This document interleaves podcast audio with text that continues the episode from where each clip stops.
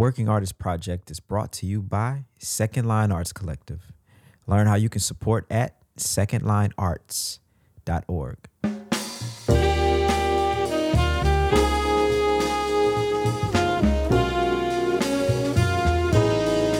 We're creating a platform for those who are curious, one that tells the story from the artist's perspective. Moments in time, captured from the innovators who are reshaping dance, music, theater, and the visual arts. This is the Working Artist Project. Good evening, ladies and gentlemen. Welcome to the Working Artist Project. My name is Gregory Agid, and we'd like to welcome the wonderful and amazing and fantabulous Darrian Douglas. Yo, Greg, what's up, man? I'm happy to be back, and it's a beautiful day here in Jersey City. And what's up, bro? It's good to see you. You look a little stressed, man. Deep breaths. You know what it is? It's my built-in FaceTime camera, man. It gives me rings under my eyes, and so it's sorry, y'all see me for the wrong angle today. But you got a nice glow going, man. What do you got like an autofocus happening or something? Look, I got autofocus, lights, a purple background, dog. I'm doing the thing over here, man. My shit is together, man. My shit is together. Listen. Killing it, Darrian. But look, man, your inspiration and keeping us motivated to be our best selves on and off camera. All day, every day. Look, man, it's good to be back. It's good to be here. And today we got a real special guest, the one and only Immanuel Wilkins, who is, I think everybody out there, they know who he is. He's a saxophonist, an educator. I think he's a business mogul. He got a brand new record out. It's been out for about a year now called Omega, and we're going to talk about it. We're going to talk about life and a bunch of stuff that we probably talk about that Rona, because, like, man, this shit is getting crazy out here again, right? Right. You know, just when you think it's over, you got a whole nother year of it to come. So, man, you know, I guess hey, ladies and gentlemen, get comfortable where you are. Anyway, y'all, without further ado, please welcome the one and only Immanuel Wilkins to the Working Artist Project. What up, Immanuel? Man, look, check that out. I got applause and everything. That's wild. That's right. I got everything over here, dog. Applause. That's killing. That's the vibe. Hey, you know, man. The applause always throws people. They're like, yo, they weren't expecting that. That's the vibe, yeah. That's how Darrian keeps his rent low in New York. He's got like 100 people living in the closet. That's exactly. Right. Purely for applause. Just only, yeah, man. Solely for applause. So what's been going on? I know you just moved. What else is new here in New York doing that Rona, man? What's going on with you? Man, nothing. No gigs. Just chilling. No gigs. All vibes. Just vibes. You know. But for real, like actually, just it's been cool. Like I haven't really been working too much, but just enough where you know I'm able to sustain myself and get things going, but it's been cool to just hang out with people and have days free. You know, August has been quite busy, but other than that, it's been pretty chill, and I love it. I'm happy with it, and I hope that this is actually a sign of things to come. I hope it stays like this. You know, man. No, I'm right with you, and I know Greg can attest to this. Greg travels around the world with Michael Blue Blaze, so.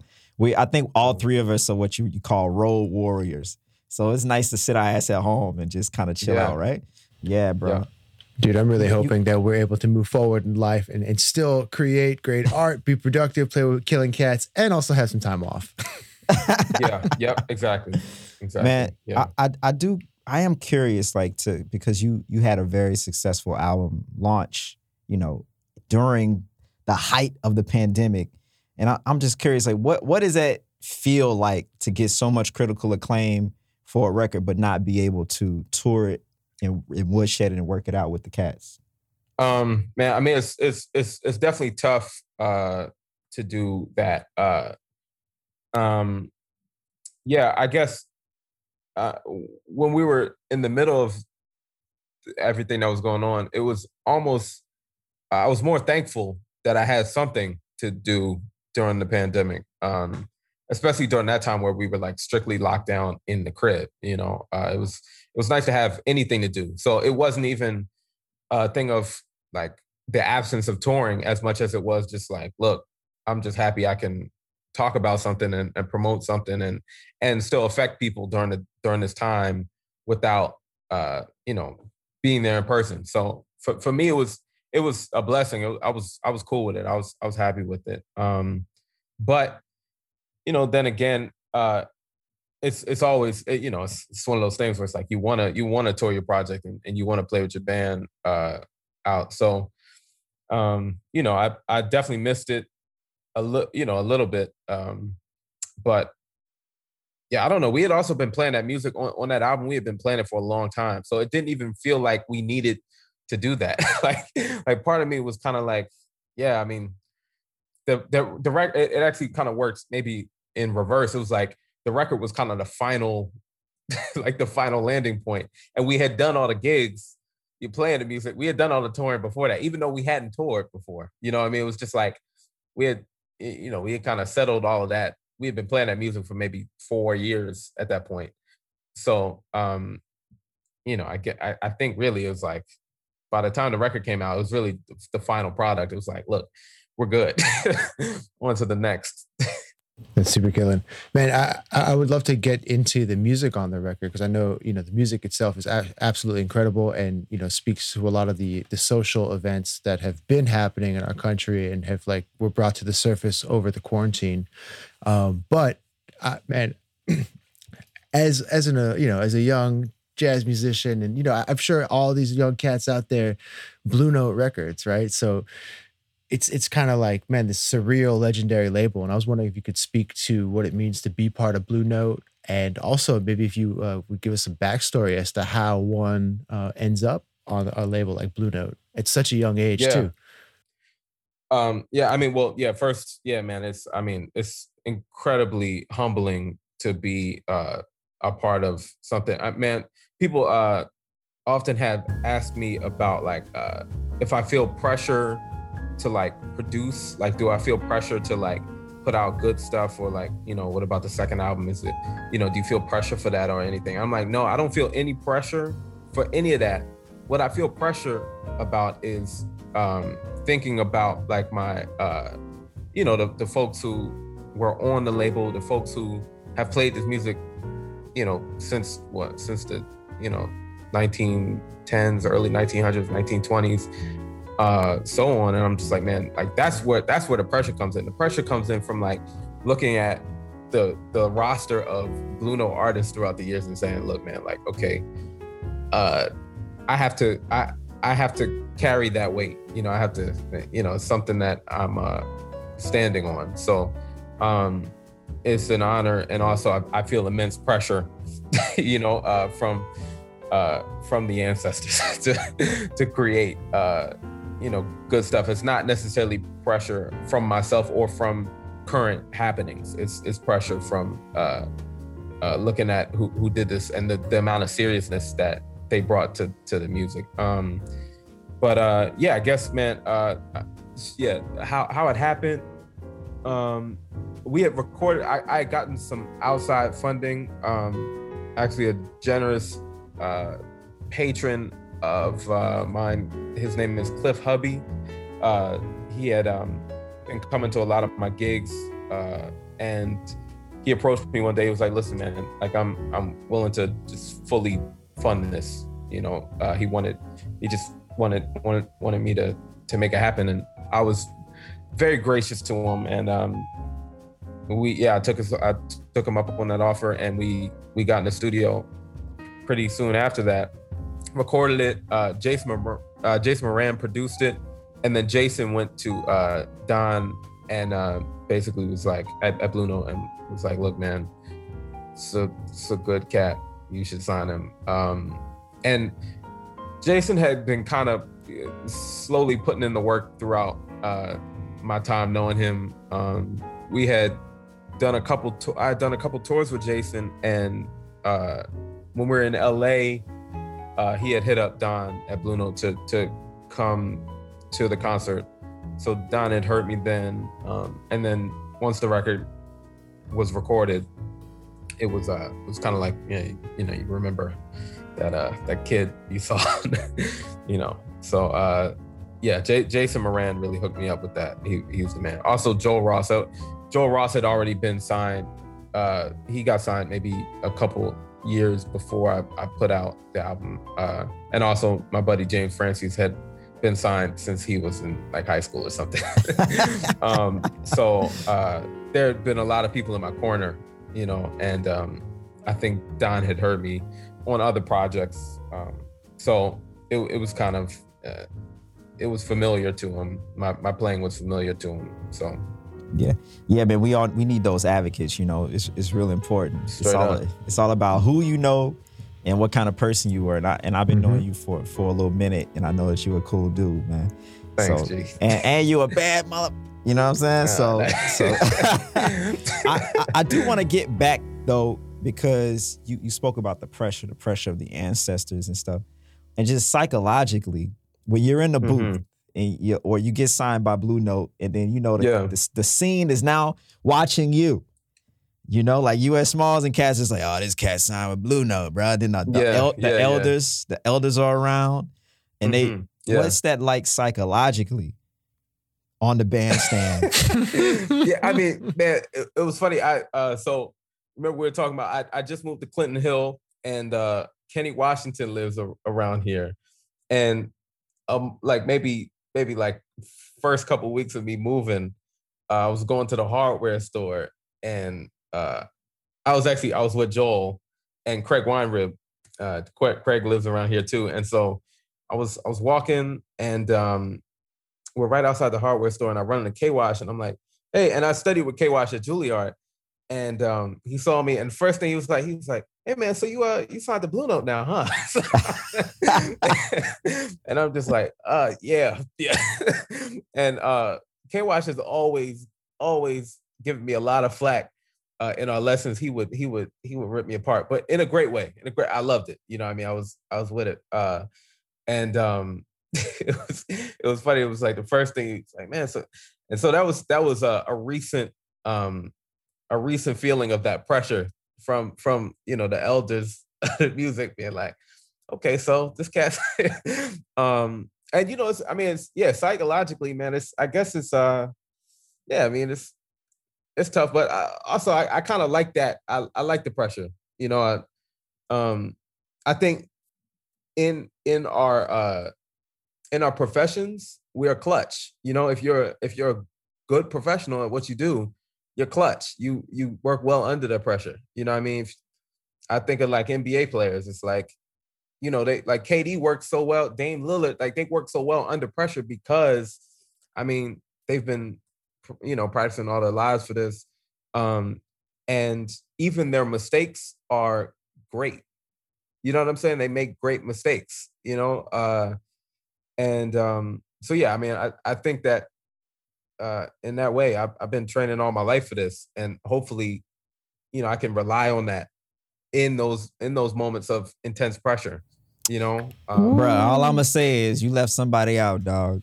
I'm not gonna be offended this time, man, because it's your first time on the show. Oh no! Everybody knows the greatest player of all time is Kobe Bryant. That's all I'm gonna say. I'm gonna leave it there. Yeah, no, you're right. You're right. Kobe's clutch. You're right. You're right. The greatest player of all time. Over Jordan, though? Yeah. See, I'm about to log on. It's an important aside too, man. Don't try and change Darrian's mind, because it's kind of it's a waste of time. Just, you know, just let him say what he has to say, and we can all agree Jordan's probably the greatest player that's ever played. It's all good. Man, but you were talking about making like great mistakes. And like, man, I guess like you, how does one improve the quality of their mistakes? I mean, you know, the reason why I said that was I recently was literally like maybe an hour before I logged on to this. I was watching like something from House of Highlights or Bleacher Report of LeBron making this pass, and it was like a crazy pass. He was like, he was going to the hoop, you know, like three men was on him, and he threw it out to Danny Green for a three. And I was thinking about it. I'm like, there's no way that he was processing what he was doing in that moment. There's no way. You know? And what it gets me to think about is acute spatial awareness, muscle memory, you know, and that's like that stuff that gets worked on, you know, in the just you know, in the gym, just normally, you know, it's like he's not he's, and then it allows him to like rely on that in that moment as a mistake. Like you could clearly see that, like when he passed it out, it wasn't necessarily, it looked kind of, I don't know, it looked like a mistake to me. But it was just like, he had such good mistakes. And I think it just comes from like working on the fundamentals in the moment. I don't think it's something that you can consciously improve upon, as much as it is something that maybe comes with just greatness and comes from trying to be great in the pursuit of being great, you know? So I try to make sure that my you know, when I'm practicing, there is a certain awareness, you know, I think awareness is key for all of it. You know, it's like in that moment, you have to respond to what's given to you, regardless of whether that's basketball or music. Every decision on the bandstand is a response to whatever's been given to you musically, you know, and you're forced to react instinctually. You know, once again, we're not thinking. Just like in this conversation, we're not really thinking about what we're saying. You know, it's like, it's all instinct. What I'm saying has not been, you know, I mean, I've been thinking about this, but I'm improvising it, you know, with language right now. So it's for me, it's that kind of same thing. It's like when you're forced to perform, you're relying on instinct, you know? So for me, I think that's how you improve your mistakes, is you just get in the shed and deal with awareness and have that acute awareness, whether that's spatially, whether that's musically, audibly, whatever, you know? Mm.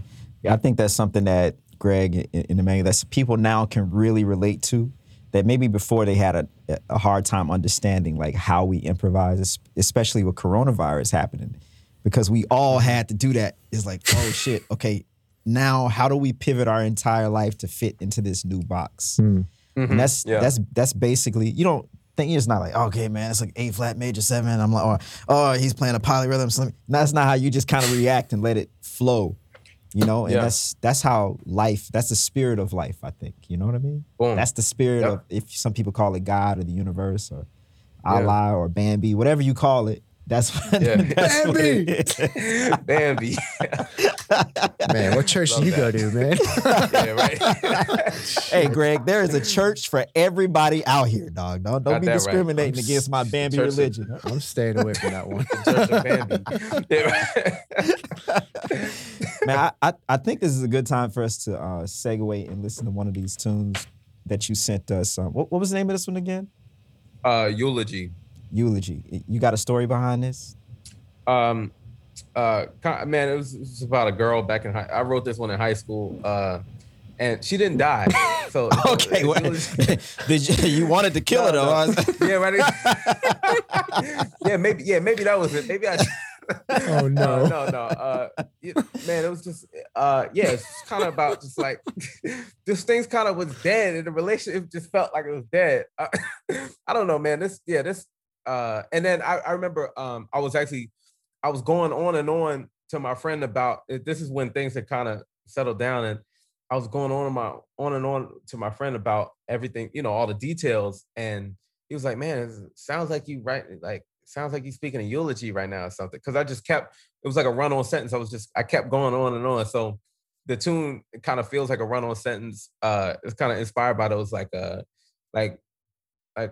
Keith Jarrett quartet songs, or Branford does some stuff like that. Paul Motion does some stuff like that, where it's like rubato ballads, but like kind of rush through them, or you know, with a lot of momentum. So yeah. All right. That's so y'all heard it here first, man. He didn't kill her, but the name of the song. Yeah, I ain't kill her. Oh man, it's a eulogy for the relationship. Right. Eulogy. Yeah, there you go. Right. Yeah. I killed that relationship. That's right. Dig it, eulogy. Here we go.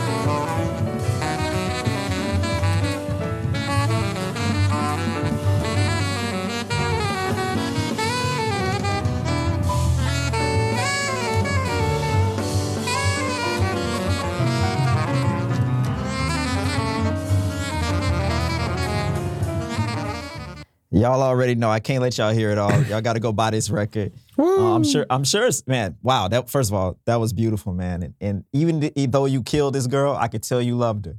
Yeah.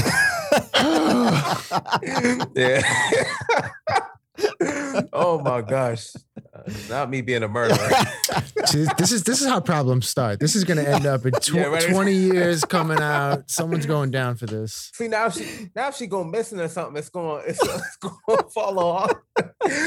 Like, man, maybe he killed her. All right. No, this is terrible. This is no. He did, for the record, he did not kill her. For the record, she is not dead. She is not dead. Matter of fact, she's on here right now. Yeah, right. Yo, man, when you were describing the tune before playing it, you had mentioned like a Branford type rubato ballad or Paul Motion, Keith Jarrett, and man, it's funny because like as we're listening to that, I'm like, man, that's exactly what it is. Like I'm like hearing Branford playing a tune very similar to this, and I'm wondering like how do when you write music, do you have like a did you hear like one of Branford's tunes? You're like, man, I want to write a song like kind of in this style. Or how do you feel about like emulating other artists' compositions, and how do you make that your own? Yeah, I mean, I think that's a great question. I think it really comes from I look at certain songs that have some sort of strong aesthetic. Usually, it's rhythmically, you know, whether that's like a certain rhythm, or it's in this case the absence of, you know, or the lack thereof. I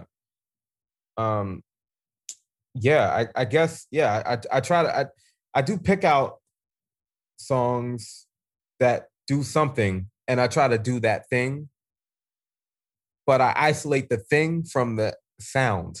You know what I mean? And so it allows me to still create using my own voice and using systems that I've been working on for myself and apply those to a general atmosphere that maybe I haven't lived in before, you know. So in this case, it's the rubato ballad, and I've wrote maybe about 4 or 5 now in that kind of style, and there's other certain things that I recognize, like in other people's writing that I try to glean from. It usually comes from rhythm, mostly, or like, I don't know, something rhythmic, you know, something. I feel like that kind of lends itself to the form of pieces, you know. But it usually has to do with like skeletal situations, and then I can kind of put my harmonic ideas in there and melodic ideas in there. But it's usually form is what I glean from a lot. And it allows me to kind of, I guess it allows me to steal without it sounding like I'm stealing, you know? That's like that quote, amateurs borrow and artists steal. Boom. Yeah, exactly. You gotta take it. Yeah, I'm curious, man, because this particular song was inspired by some actual life that you lived, right? Are you that type of composer that is informed by your experiences? Yeah, for sure. I think that, I mean, this whole record is loosely based off of kind of Black identity, and all of the things that may entail. So this is just kind of about, you know, somewhat of a situation that was sublime in a lot of ways, and then also, you know, was kind of whack in some ways. You know, some other tunes on the record are about, you know, things that were going on in my life. Like one tune is about Ferguson, the issues that were happening in Ferguson surrounding Michael Brown's killing, and then another tune, Warriors, is kind of just about my friends, my family, just, you know, people who are around me that are, you know, strong people and got that together. you know, so yeah, I mean, I'm informed by all of that. And I think it all kind of fed into this idea of that, like, kind of grotesque and sublime kind of duality that I think is really interesting. And juxtaposing the two, like, right up against each other is how I imagine Black life looks. You know, Black life looks like a double lens. Like if you got a Black lens and a white lens, then you get a grayscale. So we see everything in grayscale. We see that combination of, you know, really beautiful things. I think of like Dave Chappelle or Black Twitter or Black TikTok or any, you know, like, or like this crate challenge that's going on, like, you know what I mean? Like any of that is like super, you know what I mean? Like, what is the crate challenge? Yeah, the crate challenge is dumb. I'm not a supporter. It's dumb. I just saw a 400-pound dude fall off of a pile of crates, and like 10 minutes before we got on here, and I was like, oh, this is hilarious, man. But yeah, yo, man, I'm convinced the FBI dropped those in the Black community. Them crates.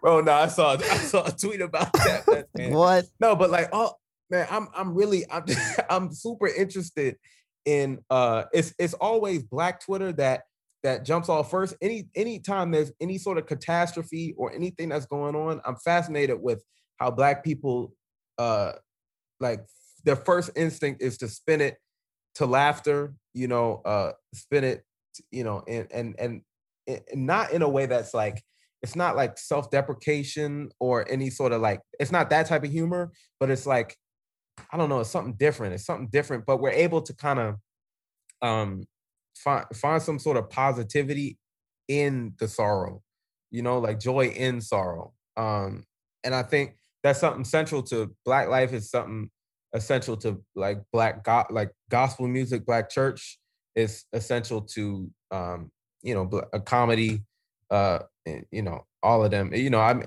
I think that's what really fascinates me. It's like that kind of, for me, it's like salted caramel, or it's like one of those complex, you know what I mean? It's like a really complex thing that is so rewarding. It's like, why do you put salt on something that's sweet? What does it like that taste profile is so complex. You know what I mean? Like, I want to make stuff like that. As you're saying that, it's like almost like the contradiction is what makes it work, you know? Again, like what you say, kind of with like the unspeakable horrors and trauma that people have gone through, and it turns into something that's completely resembles the opposite of that too, you know? Comedy or music or dance or whatever. It's that might be the only way to express those things. Well, man, it's also, yeah, it's like I find it really beautiful, like the resilience that Black people have just in the face of these crazy things. It's a miracle to me, you know? And it's also, I think it's super experimental, you know? And I think it gives, I think that's what lays the platform for a lot of the avant-garde or the abstraction or the freeness of, you know, any of what we do, whether that's, you know, improvising just at a baseline level, whether that's improvising on a tune, free improvisation, any of that. I think that it's actually a response of the fact that bringing us over here was experimental. So our response to that in and of itself is going to be more experimental, you know? Yeah, I don't know. I could ramble on. Man, no, I think we should stay on it because, man, as I was reading your bio earlier this week, there was, you were, one of your tracks is called Mary Turner, An American Tradition, and I was kind of reading into her story and things like that, and man, I don't know if you wanted to share kind of how you wrote that tune and what her story is, but that's a pretty powerful thing right there that I read. Man, yeah, I mean, it was crazy because I guess it first sparked, it came across my just my consciousness from the Michael Brown killing. I was just I remember that happened when I was in high school. I think it was like 2015 or something. And I was just kind of fascinated with just, well, not fascinated with it, but I did some research on some lynchings after that because I was like, man, you know, why do I feel like I felt like I was carrying more than just the burden of Michael Brown. Like when he, because that, I mean, that was like the first big one for me. Like I wasn't really around for the LA riots or you know, any of Walter Scott or any of those folks. So Michael Brown was like the first one for my generation of like seeing like you know, a big uprising, you know, riots, you know, people getting out in the streets protesting, and somebody in my age group, you know, close to my age, being killed.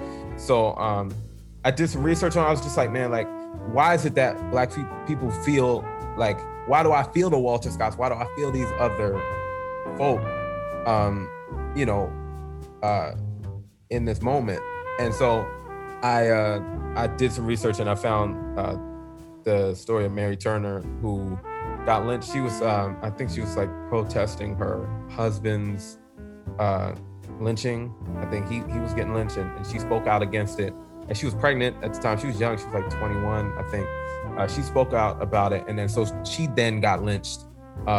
They cut the bit. It's a really out one. It's like they cut the. It's one of the more horrific ones that I've read. You know, they cut the baby out, and lynched her and the baby. And it just, I mean, it got me thinking. It was like, okay, like I think the correlation that I was kind of trying to make was that there's some sort of generational trauma that happens with each one year by year, you know, even though we don't know about, you know, the stories of Mary Turner or whoever, you know, somehow we still feel that in the moment when like a Trayvon gets killed or Tamir Rice gets, you know what I mean? We still feel that. Absolutely. Those ones. And I think that's the piece that a lot of times mainstream America, they're confused. Like, why are y'all so mad about this one guy, man? Like, you know, it's not genocide. It's not. And you're like, no, well, we got like 300 years of this happens. It's, you know, so it's kind of, it's deeper than just Trayvon. It's deeper than just one person, you know? And that's the rough part. And all the while we have to live on as if Trayvon and everyone before and after him didn't happen. Yeah. That's the deep part that we got to deal with. But you hear it in your music, and I think you hear it, you taste it in the food we cook, and also it's a part of the American story. And no matter if people want to erase it or whatever, it's a part of the story. So we all got to embrace that and take responsibility for our parts, or our ancestors' parts, for that matter. In my opinion. Oh yeah, man. I mean, this cat Arthur Jafa, he's like a great, great thinker. He's also a filmmaker. He has a. I'll quote him. He always talks about one of the responsibilities that we have is to mine the ruins. You know, we have to go back and as traumatic as it may be, it's our responsibility to mine the ruins and look through these, you know, because there is some truth there, and there's some real stuff there that can be beneficial, as tough as it may be. You know? That's the only way you can move forward from anything, you know. It's like, again, like, you know, maybe bringing it back to music too. It's like listening to the tape, like it's just what it was, and sometimes you have to objectively just see things for what they were in order to move forward, however it needs to move from that point. And if you pretend like it didn't happen, you just sound the same the rest of your life. Revisionist history. Revisionist history, man. Yep. You know, I love revisionist history. When I was 15, man, you know, I sounded just like Tony Williams, man. But you know, oh man. Yo, can I make this is maybe a little bit off topic, but man, I know you studied over at Juilliard. And I was wondering, man, like how what was your experience like studying with Wynton, and maybe more specifically, I know Wynton gets pinned into this little corner of being some cat who's like all about the tradition and stuff. And so you know, it's instinctively hearing your music, I was wondering like how he contributed to your growth, especially like since you seem to be coming out of maybe a different concept of music. Yeah, man, you know, well, you know, it's really interesting. Like when I first got to Juilliard, Wynton took me out on the road a little bit with the septet, and we had some interesting conversations just on the road about it. Well, first of all, let me preface this by saying that Wynton is responsible for me getting super into Ornette Coleman. He was the one who really said, like, man, you need to, you really need to get behind what Ornette was doing. He also, he didn't know that I spent some time with Steve Coleman back in the day, but he also was like, man, Steve Coleman's a bad dude. You need to check out what Steve Coleman's doing as well. So he definitely has some sort of, you know, he's not as, you know, he's definitely not as particular as people think.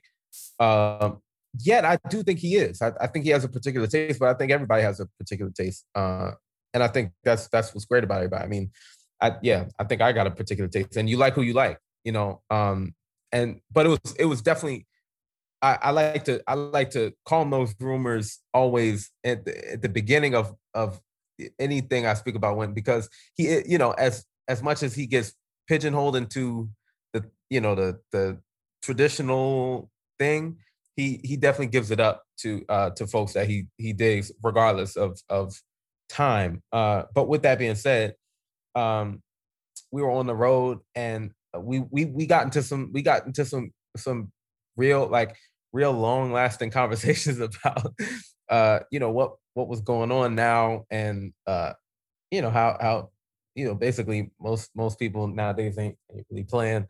Nothing worth it, but you know, it's cool, and I mean, you know, I appreciate that. And over time, it was really interesting, and I hope he doesn't kill me for saying this, but over time, I've actually witnessed him even grow himself in that, like maybe recently, like maybe as of maybe a year or two ago, talking with him. Our conversations are more of like, man, I don't know enough about this to speak on it. And so I need to do the homework in order for me to have an intelligent decision.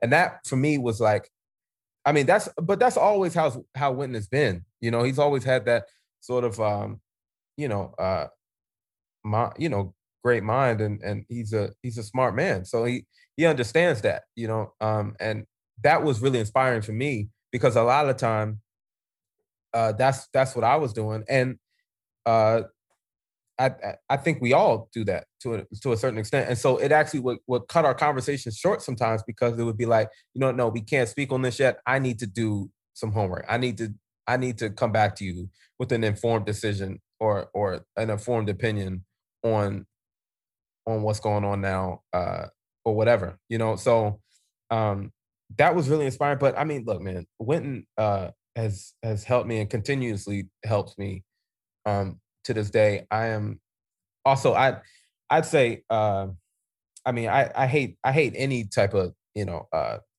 label, but I'm a traditionalist to modern people, and I'm a modernist to traditional people. You know, I want to live right in that middle. I love that middle area, you know, and I'm always fighting the other person's battles, you know. So when I was talking to Wynton on the road, like I was fighting the modern jazz battle, and then when I would go back home to, you know, Joel Ross, I'd be fighting the traditionalist battle. You know what I mean? Yeah. So it was always, for me, it's like that was the most beneficial, and the actual key to really learning, you know, is understanding both sides.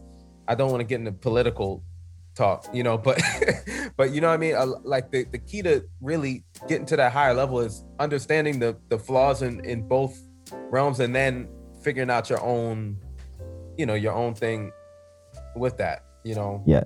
I like that answer, man. I'm gonna just, we got a really good question in the comments here that I want to bring up to you, but I just want to say one thing about Juilliard. I don't know how you like the only motherfucker that went to Juilliard and didn't get fucked up. I'm gonna just leave it right there. I know, I'm gonna just leave it right there. I know. But Evan Christopher wrote a dope question in the comments, and maybe you see it on my screen here, but he wants to know about this. I guess you did a CMA project with Samora Penderhughes. And so he's just kind of curious about that project, and kind of wants to know, like, how do you feel about it, and writing grants and music and this and that? Well, I'll first say that y'all gotta ask Samora. Evan, you gotta ask Samora. Samora is the king of grants, and that's not me. I wish I could, but I'm really thankful when I get them. I think one of the biggest thing that plagues the jazz community is a lack of money. You know, we need money. I think that I could change the world if I had unlimited access to funds. Period. You know, and so I think that grants are essential, and it's something that I look forward to really getting into and learning about. You know, yeah, it's like at this point, you wouldn't build a spaceship. This cat, man. No, as you saying that, I'm just like, man, Bezos got all the money in the world. He's fucking building a spaceship. But that's what I'm saying, man. You know, like maybe I'll just bring everybody out to Mars or something, man. Like, let's, you know what I mean? Like, no, but you know, but for real, in all seriousness though, like I have dreams that big. You know, not saying actually, let's you know, I'm gonna go to space, but you know, it's like I have dreams that require a lot of money. And so I think it's essential to you know, get into get with the grants. The grants are there for a reason. And so yeah, I'm 100% with it. And let me read this question. Can you talk about how you feel about projects like that being in the domain of grants? I do think that there are definitely some parameters that can shift your vision with grants. I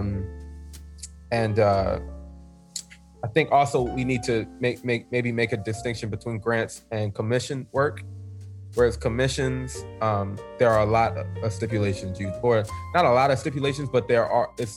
it's natural for there to be stipulations on the commission, like what you need to do, what the piece needs to be about, whatever. And so sometimes what I'll do is I'll try to, you know, make my thing work for this so I can get the money to fund a project that I was already working on.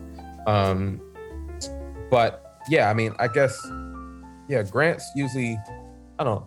I feel like grants don't have always as much stipulations to it. How do we tie larger scope projects to the communities? That's what I'm trying to figure out now. I think it's important to use the money for good, period. You figure out how to like use that money so that people don't have to pay, you know? Use that money to like, I don't know. That's what I would do. This is something that I can definitely chime in. This is your bag, man. I think you know, I think about this a lot. I think musicians don't use their imaginations enough when they're writing grants. So other than recording your record, do something else. And if you're gonna do something in the community, I think the dopest thing you can do is go to an elementary school and like, not once, but if you get like, say you get $100,000 grant, try to go back for 4 years in a row, like, and really groom those kids, mm-hmm. you know, because they get to the fifth grade, they saw you like, yo, Immanuel, man, you play the saxophone. I want to play the saxophone. And then maybe they graduate from college and they're a lawyer and they remember, oh man, saxophone is cool. I want to support that. You know what I mean? Like that to me, I think that's how you do it. But Evan, man, you should come on the show, babe. Come on, Evan. But Immanuel, that was a beautiful answer, man. And no, but you're right, and that also makes me think about it's just like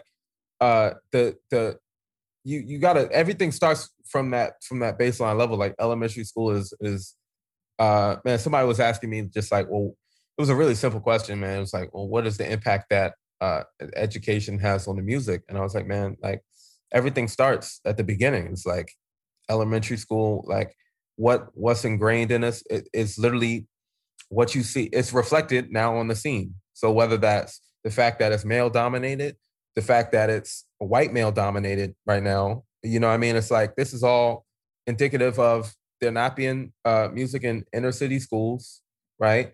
And also something happens where, you know, women or femme identifying folk end up getting marginalized or pushed out, or you know, some, you know, not, you know, they don't want to do it. It's not a safe space for them, you know. So that's just one way that, you know, things have a direct effect on you know, when we look around and we're trying to, you know, call somebody for a gig and it's only white males.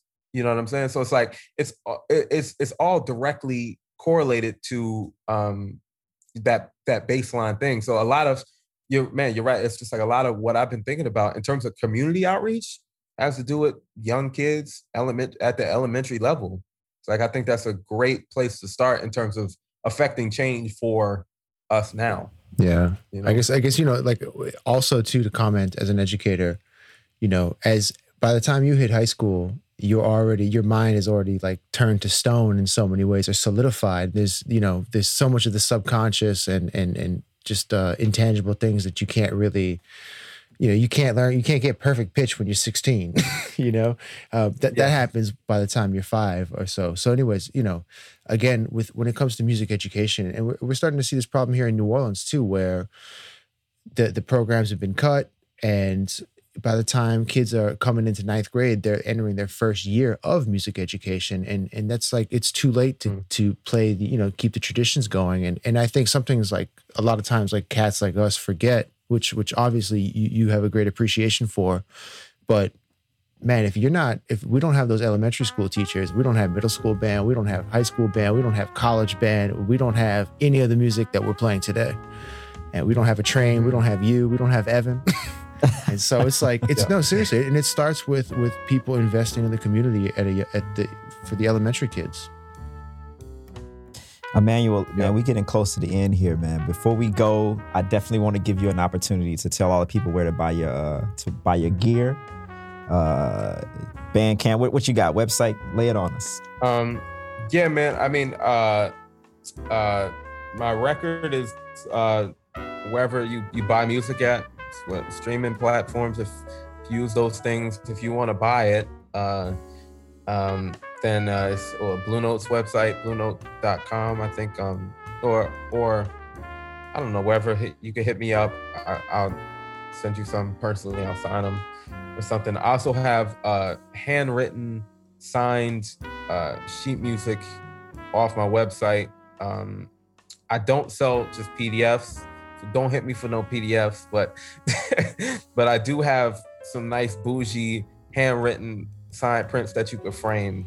Ooh, that's killer. So if you're looking for the, you know what I mean? That's cool. Because I didn't want to just sell the charts. Like I put up I had the PDF up for Warriors, like when I first dropped it, and then I was like, you know what? No, like I'm not really interested in just giving away the intellectual property, so to speak. So if I'm going to do it, then I'm gonna try to freak it out a little bit and do something that maybe can even generate some more wealth over time. Like maybe in 20 or 30 years, it could be worth, I don't know, $40 versus, you know, maybe $10 more than, I don't know. But you know what I mean? It's like that's what I was thinking. But yeah, so those things are there. I don't know, man, come to my gigs. That's, if I have gigs, just come through. There it is. So y'all, we every week we say the same thing. It's really important for you guys to buy the records and the merch directly from the artist or the record label. But if you buy from him, he gets a little bit of a bigger cut. So streaming records don't really give us no money. So don't stream it. Don't stream it. Well, you can stream it, but buy it first, then stream it. No, but I hear you. Yeah, there you go. Do it all. Yeah, do it all. Immanuel, man, thank you so much for coming on the Working Artist Project. And thank you for having me. Thank you. Yeah, it's been such a pleasure getting to talk to you, man. Thank you so much for sharing your time with us. Pleasure's mine. Yeah, man, it's been fun. All right, y'all. My name is Darrian Douglas. Hey, and before we go, I'm gonna say we're gonna get you a camp when we get back in person. So. Oh, absolutely. Let's do it. Let's do it. But and my name is Gregory Agid. This is the Working Artist Project, y'all. We'll catch y'all next week. Later.